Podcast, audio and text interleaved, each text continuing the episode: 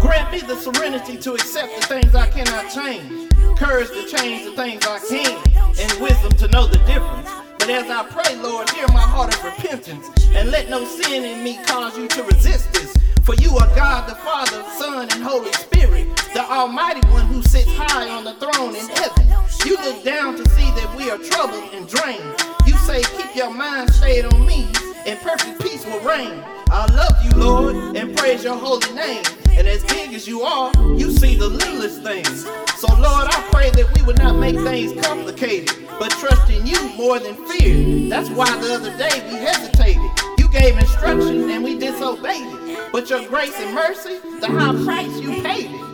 Lord, I pray the listening ears in Jesus' name will feel your love because so many are in pain. They don't believe your love was a sacrificed lamb. We tell them God loves you, they say, Come on, man. So, Lord, I pray you pierce hearts, souls, and minds. Harden not your hearts because after death there's no rewind. Believe, trust, and accept Him now. It's time. Believers and unbelievers alike, no one is exempt from the discipline of God. Jesus' name is how prayer gets to God's ears.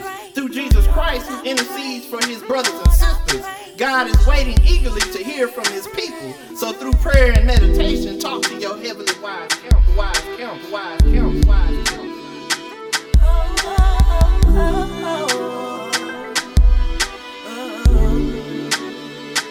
Hey, Lord, I pray every day, Lord, you